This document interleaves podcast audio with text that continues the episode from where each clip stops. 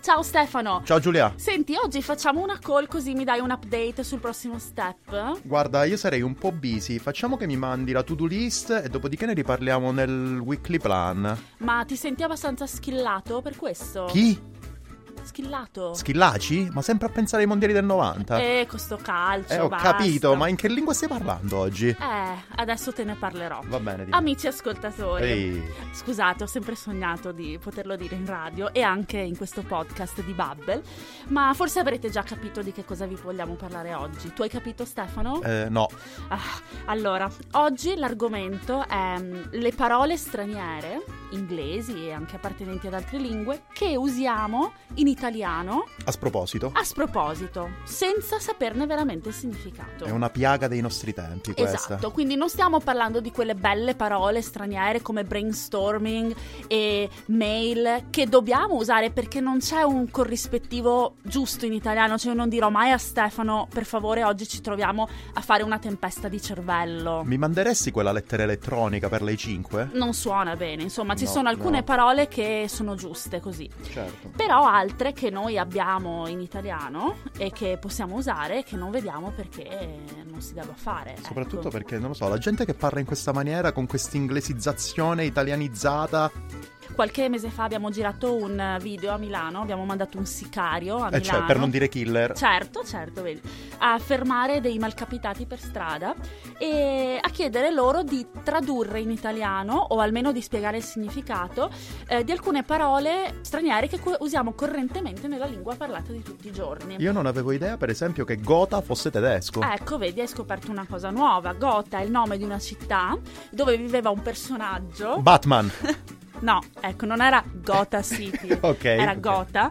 Eh, questo personaggio a un certo punto ebbe l'idea di fare una specie di inventario di. me la- non so se me la ricordo bene questa storia. eh. Ok. Però di fare un inventario dei notabili della città. Posso fare aprire una parentesi? Certo. Notabili è una parola splendida. Vero? Lo Davvero so. splendida. Lo Come so. si direbbe notabili? Influencer. Sì, ecco. Influen- no, Forse notabili. sì. Di- Dite notabili, dite Notabili. notabili. E, e quindi appunto da lì, quando, quando dite il gota di quella città, significa che state includendo tutte le persone, gli esponenti più importanti di alcune categorie di quella determinata città.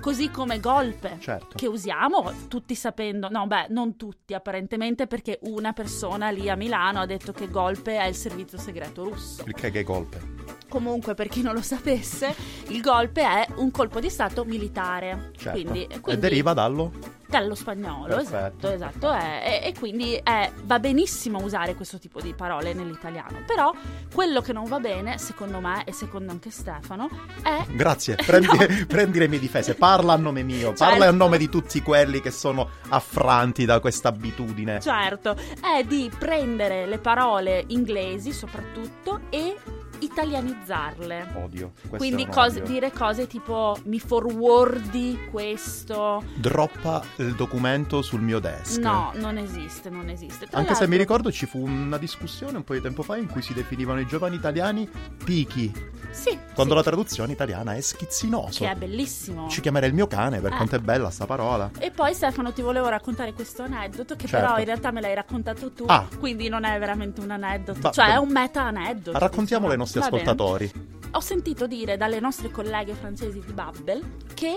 eh, non si usa più rendezvous, che è Ah, una no? parola meravigliosa che io e Amanda Lear amiamo moltissimo. Cioè, ci hanno scritto canzoni su Cioè, questa ti parola. pare? Amici francesi. Ma adesso dicono date. Un rendezvous galant diventa Un a un date. No, Non non, esiste. non va bene, non va bene, ma... mm, Vabbè, cerchiamo di tirare le somme Certo. della cosa, non ci scagliamo semplicemente su quelli che usano l'inglese a sproposito, che sono sempre troppi. Allora, va bene usare parole straniere in italiano? Sì, va certo, bene. certo, va benissimo. Usatele, eh, informatevi sul significato di queste parole. Non usatele a sproposito. Non fa figo usare parole inglesi a sproposito, anzi, Ecco. usare una buona parola italiana a proposito è ancora meglio. È sempre una È buona sempre idea. meglio. Io rimango sempre stupito quando sento, non so, recrudescenza. Eh, Capito? la- Cioè, stupite i vostri interlocutori dicendo recrudescenza. Bravo Stefano.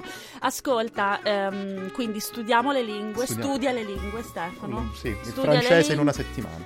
Però eh, Eh, ricordati di usare anche l'italiano. E non italianizzate, le- di deliberare non, Non si funziona. dice. Droppare non No. funziona. Vabbè, direi che la possiamo chiudere qua. Va bene. Stoppa, va.